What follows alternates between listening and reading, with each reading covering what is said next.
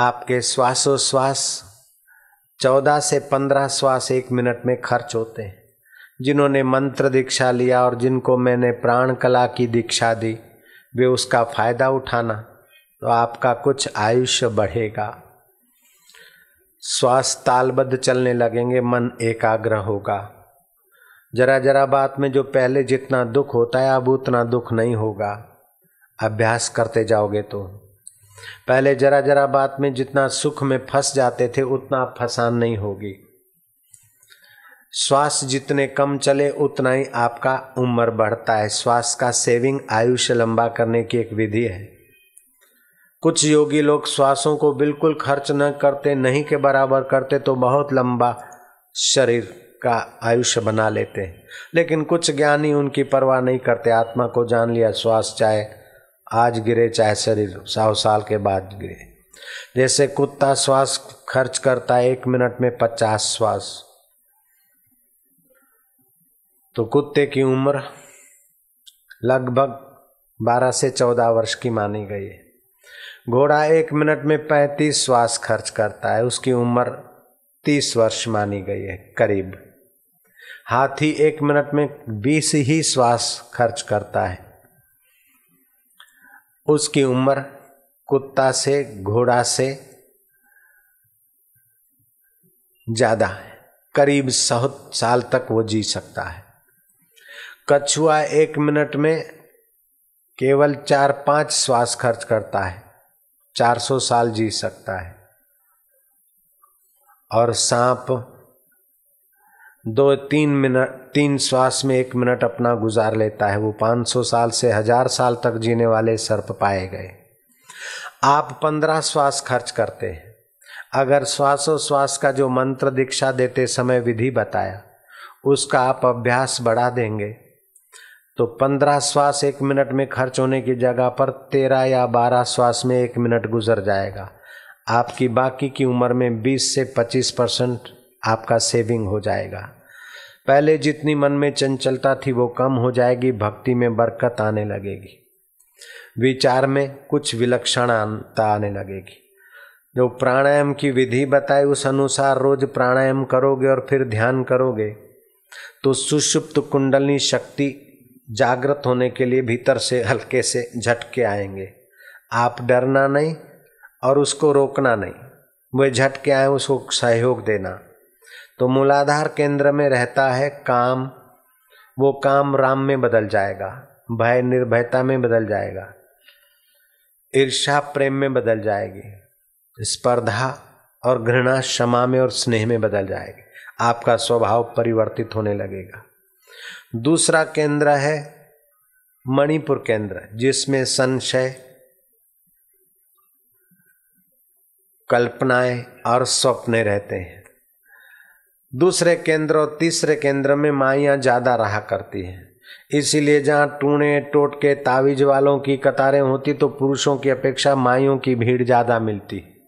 जयराम जी की। जहाँ टूणा, टोटका होता अला बांधू, बला बांधू, भूत बांधू, प्रेत बांधू, डाकिनी बांधू, शाकिनी बांधू, ऐसा जहाँ होता है टूणा, टोटका, तावीज, वहाँ पुरुषों की अपेक्षा महिलाएँ ज़्यादा होती। क्योंकि महिलाओं में संशय, कल्पना, भय, वो नीचे के केंद्रों में ज़्यादा रहना पड़ता है देवियों को। क्योंकि बालक को जन्म देने की व्यवस्था प्रकृति ने रखी है, इसलिए उनका मन और प्राण ज़्यादा उधर रहता है।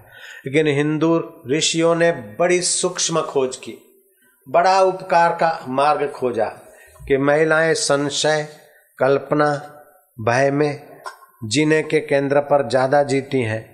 तो महिलाओं के लिए ऋषियों ने खोज लिया, जिसको विज्ञानी अभी पिनियल ग्रंथि कहते हैं। ऑर्डर देने वाला टावर, जैसे एयरपोर्ट पर टावर, लैंडिंग का और टेकअप का ऑर्डर करता है, ऐसे ही आपके आदेश देने का जो काम करता है, वो यहाँ का केंद्र है। आपकी सूझबूझ को बढ़ाने वाला ये पिनियल ग्रंथि, जिसको शिव नेत्र भी कहते हैं। योगियों की भाषा में आज्ञा चक्र बोलते हैं। आप सूचनाएँ लेते हैं, आज्ञा लेते हैं, जहाँ चोटी रखते हैं, वो मस्तिष्क के हिस्से से सूचनाएँ ग्रहण की जाती है। अभी विज्ञानी दंग रह गए कि भारत के ऋषियों ने क्या खोज की। जो मस्तक सूचनाएँ या वातावरण में से कुछ चुन सकता है, उस मस्तक को सेंसिटिव बनाने के लिए, ज़्यादा संवेदनशील बनाने के लिए भारत के ऋषियों ने वहाँ चोटी रखने की परंपरा चालू की।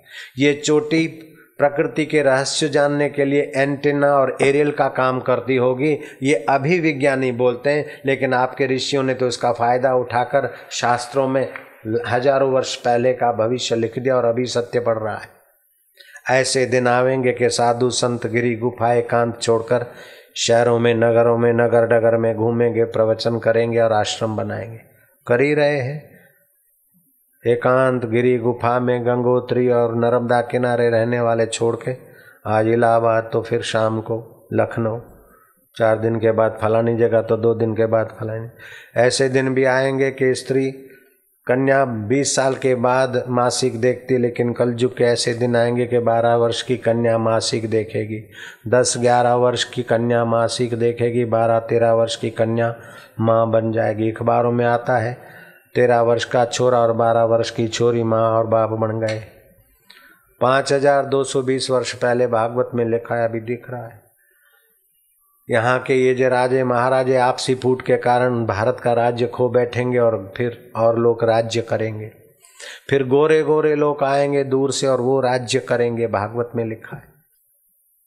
और ऐसे शासक होंगे, केवल राज नेता नहीं, ऐसे शासक होंगे, उसमें ऑफिसर भी आ गए। कि दोनों तरफ़ से खाएँगे प्रजा की तरफ़ से। पगार भी लेंगे और रुश्वत भी लेंगे। अभी फ़ाइल पर वज़न रखे बिना फ़ाइल आगे ही चलती नहीं, जयराम जी की। सड़कों पे देखो तो डामर और कंकड़ पर बारे बिक जाते अथवा धरे रह जाते। पेपर पे तो सड़क बन जाती और वो सड़क के रोड़े और वो सामान कहीं दूसरी जगह काम आता है। चाहे फिर प्रजा का हज़ारों नहीं, लाखों रुपया, करोड़ों रुपया, डीजल, पेट्रोल और प्रदूषण में बर्बाद हो। लेकिन खाने वाला तो दस, पाँच, पच्चीस हज़ार के लालच में सड़क को नकली सड़क बना देता है। थोड़े दिनों में सड़क बाँ पुकार जाती है। और बम्परों की तो ऐसी भरमार ऐसी भरमार के महाराज बिन ज़रूरी मोटे मोटे बम्पर कोई कहने वाला नहीं। जिस मूर्ख ने जैसा मोटा बनाया, बना लिया और गाड़ियाँ आते जाते समय शक्ति बर्बाद बम्पर हो, लेकिन उसकी कोई मर्यादा होनी चाहिए। है, गाड़ी को धड़ाक दूँ, सारी गाड़ियाँ खड़ी हो जाए, फिर फ़र्स्ट गियर में डाले, फिर धुआँ छोड़े। देश का कोई धनी नहीं, भगवान, भारत का कुछ भविष्य उज्जवल करे। बाकी तो महाराज, क्या गंदगी, जितना साबुन में खर्च होता है, उतना अगर सफ़ाई में खर्च करें तो नागरिक ठीक रहें और उनके कपड़े भी ठीक रहें। साबुन देश में कितना सारा खर्च होता है, ये गंदी बस्तियों के कारण अथवा सड़कों के आसपास मिट्टी, धूल, धमाका दिन भर कितनी मिट्टी खाते लोग, कितना कुछ होता है, क्या गंदगी। ऐसे हो गए शासक के, अपना अधिकार की तो भरमार होगी, लेकिन कर्तव्य के तरफ़ लापरवाह। नगर पालिका का पगार तो लेंगे, लेकिन झाड़ू बुआरी करने वाले जय जय सियाराम।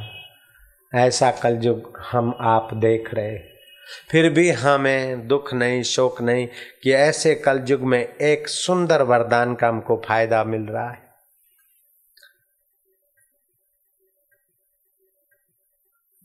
युधिष्ठर को श्री कृष्ण ने कहा, अब राज्य करो तुम। दुर्योधन मारा गया, बोले, इतना रक्त से सना हुआ राज्य में नहीं करता, मैं तप करने को जाऊँगा। कृष्ण कहते हैं, फिर कल युग आएगा, तुम राज्य नहीं कर सकोगे। अभी धर्मात्मा आदमी हो, थोड़ा समय राज्य कर लो, फिर तप करना। लेकिन चारों पाँचों भाइयों के चित्त में राज्य करने का विचार कम हो रहा था। कृष्ण ने कहा अच्छा जाओ, जंगल में चक्कर मार के आओ, घूम के आओ। दिन भर घूमो अलग अलग दिशाओं में। तुम्हें कुछ न कुछ आश्चर्य दिखेगा, चमत्कार।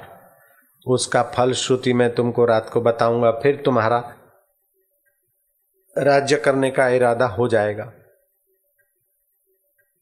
पाँचों भाई अलग अलग दिशाओं में गए।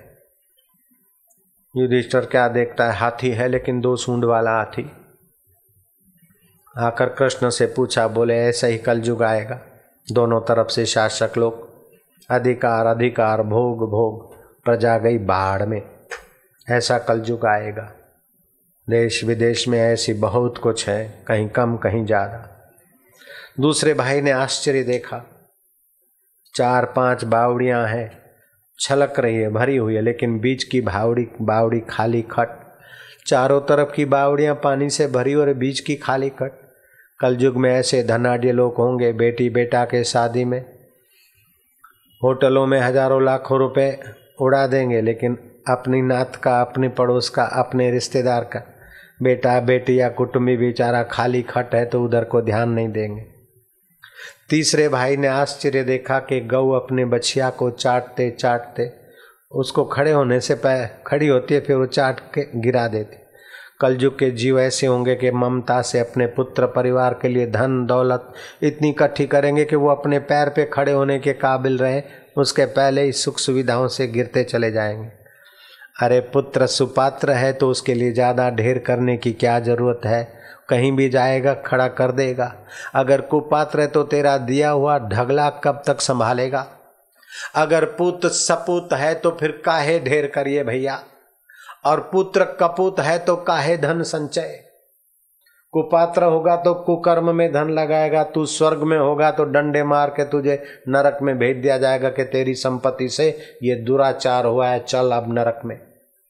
इसलिए पुत्र पुत्रियों के लिए, जवाइयों के लिए ढेर मत करो, अड़ोस पड़ोस के गरीब गुरबों का भी ख्याल करो और अपना परलोक संवारने के लिए भी शुभ कर्म खोज लिया करो, ये सत्संग से सीखने को मिलता है। अगर पुत्र कपूत है तो काहे धन संचय? मेरे पिताजी नगर सेठ थे और हम दो बेटे। उन्होंने ठान ली कि एक एक बेटे को मेरे हिस्से आई संपत्ति इतनी एक एक बेटे को दूँगा। मेरा नाम आसुमल था। मैं तीन साल का था, मेरे नाम का प्लॉट लेकर महल बनने की तैयारियाँ हो रही थी। लेकिन उनके महल की एक ईंट भी मेरे काम में नहीं आई। जयराम जी बोलना पड़ेगा। ढेर धन था, उनका काम में नहीं आया। फिर सब कुछ छोड़कर हम चले गए। एक दिन तो क्या आधा दिन भी भूखा नहीं रखा, उस प्यारे ने संभाल ली। पिता दे दे के कितना देता, लेकिन उस पिता ने इतना दिया है कि खुटाने पर खुटता नहीं। अगर सपूत है तो पिता का धन क्या किस काम में आया? और कुपात्र होते तो फिर क्या करते? उड़ा देते? मैंने पीना सीख लिया, मैंने जीना सीख लिया। लोग कहे, क्यों पीते हो? दिल कहता क्यों जीते हो? पीने की कोई चाह नहीं, जीने की कोई राह नहीं। आराम का माल मिल गया पिता का, उड़ाऊ बेटे बन गए। तो कल जो कैसे जीव होंगे कि अति धन दौलत से अपने संतति को, अपने पैरों पे खड़े होने के काबिलियत को गिरा देंगे। चौथे भाई ने आश्चर्य देखा और कृष्ण के आगे बयान किया कि एक पक्षी था, बड़ा गजब का पक्षी था। उसके पंखों पे तो वेद शास्त्र कुरान पुराणों की बातें लिखी हुई, लेकिन मरे हुए मुर्दे ढोर का चाम खा रहा था, मांस खा रहा था। बोले कल युग में अला बांधू, बला बांधू, खुदा की बात, भगवान की बात, गाड की बात करेंगे, फिर नज़र वहीं रहेगी कि फलाना मर गया, उसकी संपत्ति हमारे हमारे जिम्मे कर दो, हमें दे दो। निगाहें वहीं रहेगी। कोई कोई विरले संत होंगे, अलग बात है बाकी बातें तो बड़ी बड़ी टूणे टूट के बड़े बड़े करेंगे, नज़र रहेगी। जैसे गीद की नज़र मांस पर रहती है, ऐसे ही। ऐसे लोग कल युग में ज़्यादा होंगे, तीर्थों में ऐसे लोगों का भरमार मिल जाएगी। यहाँ भगवान ने मिट्टी का ही धर दक्षिणा। यहाँ भगवान ने ये क्या, धर दक्षिणा। कन्या मन्या कुर, तू मेरे चेला, में तेरा गुर। दक्षिणा धर, तू चाहे तर चाहे मर। अला बांधू भला बांधू भूत बांधू प्रेत बांधू लेकिन बड़े मियाँ, तू अपना मन तो बाँध, ईमानदारी पे। तो ऐसे लोग कल युग में बहुत होंगे। कोई कोई विरले सतपुरुष हो पाँचवें भाई ने तो आश्चर्य को भी आश्चर्य में डाल दे। ऐसा आश्चर्य देखा। ऊँचे पहाड़ी से एक चट्टान लुढ़क रही। बड़े बड़े थड़ों से टकराती, थड़ गिर जाते, पेड़ गिर जाते। बड़ी बड़ी चट्टानों से वो चट्टान लुढ़कती हुई टकराती तो चट्टाने लुढ़कने लग जाती। पाँच में भाई के आश्चर्य का ठिकाना नहीं। केशव, ये क्या देखा मैंने? वो चट्टान लुढ़कती चली आ रही, कई पेड़ों को ज़मीन दोस्त किया, कई चट्टानों को लुढ़का दिया। लुढ़कते लुढ़कते एक छोटे से पौधे को छूते वो चट्टान को मानो किसी भीम काय ने थाम लिया।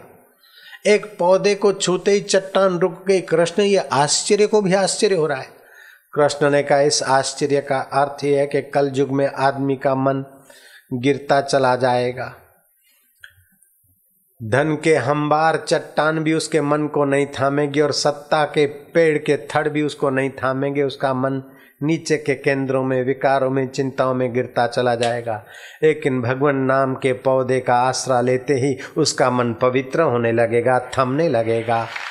कलो तू केशव कीर्तनाथ, कल युग में भगवान के नाम की बड़ी भारी महिमा है। नानक जी ने कहा लीवर लिजरिया कहता है कि हरि नाम उच्चारण करने से लीवर पर किडनी पर लीवर पर, गर्भाशय पर अच्छी इफ़ेक्ट पड़ती है। राम नाम उच्चारण करने से ज्ञान तंतुओं में झनकार, सात्विक उत्पन्न होते और आंतों का विष क्षीण होता है। अमुक मंत्र जपने से ये फ़ायदे होते हैं। अभी लीवर लिजरिया कहता है, लेकिन वो तो बहुत आंशिक बात कहता है और स्थूल शरीर की बात बोलता है। आपके अंदर प्राणमय शरीर है, मनोमय शरीर है, विज्ञानमय शरीर है। आनंदमय कोश है। इन पाँचों को शुद्ध करके आपकी ईश्वर अंश की जो सत्ता है, उसको विकसित करके जीवात्मा को परमात्मा से भी भगवान का नाम मिलाने का सामर्थ्य रखता है। नाम जपने की तरकीब है। हर्ष उच्चारण करो तो पाप नाश होते, दीर्घ उच्चारण करो तो योग्यताएँ निखरती है, प्लुत उच्चारण करो तो मन शांत होता है। फिर वैखरी से जप करते हो तो लाभ होता है आरंभिक। धीरे धीरे होठ बंद और कंठ में ही जप चले, उसका दस गुना प्रभाव हो जाता है। थोड़ा महीना अभ्यास के बाद फिर हृदय से जप चलने लग जाए तो सौ गुना उस मंत्र का प्रभाव हो जाता है। और थोड़ा समय के बाद जब नाभि केंद्र से जप और अर्थ उभरने लगे तो परमात्मा का साक्षात्कार हो जाता है और जीव यहीं अपने ईश्वर तत्व का पूर्ण अनुभव कर लेता है।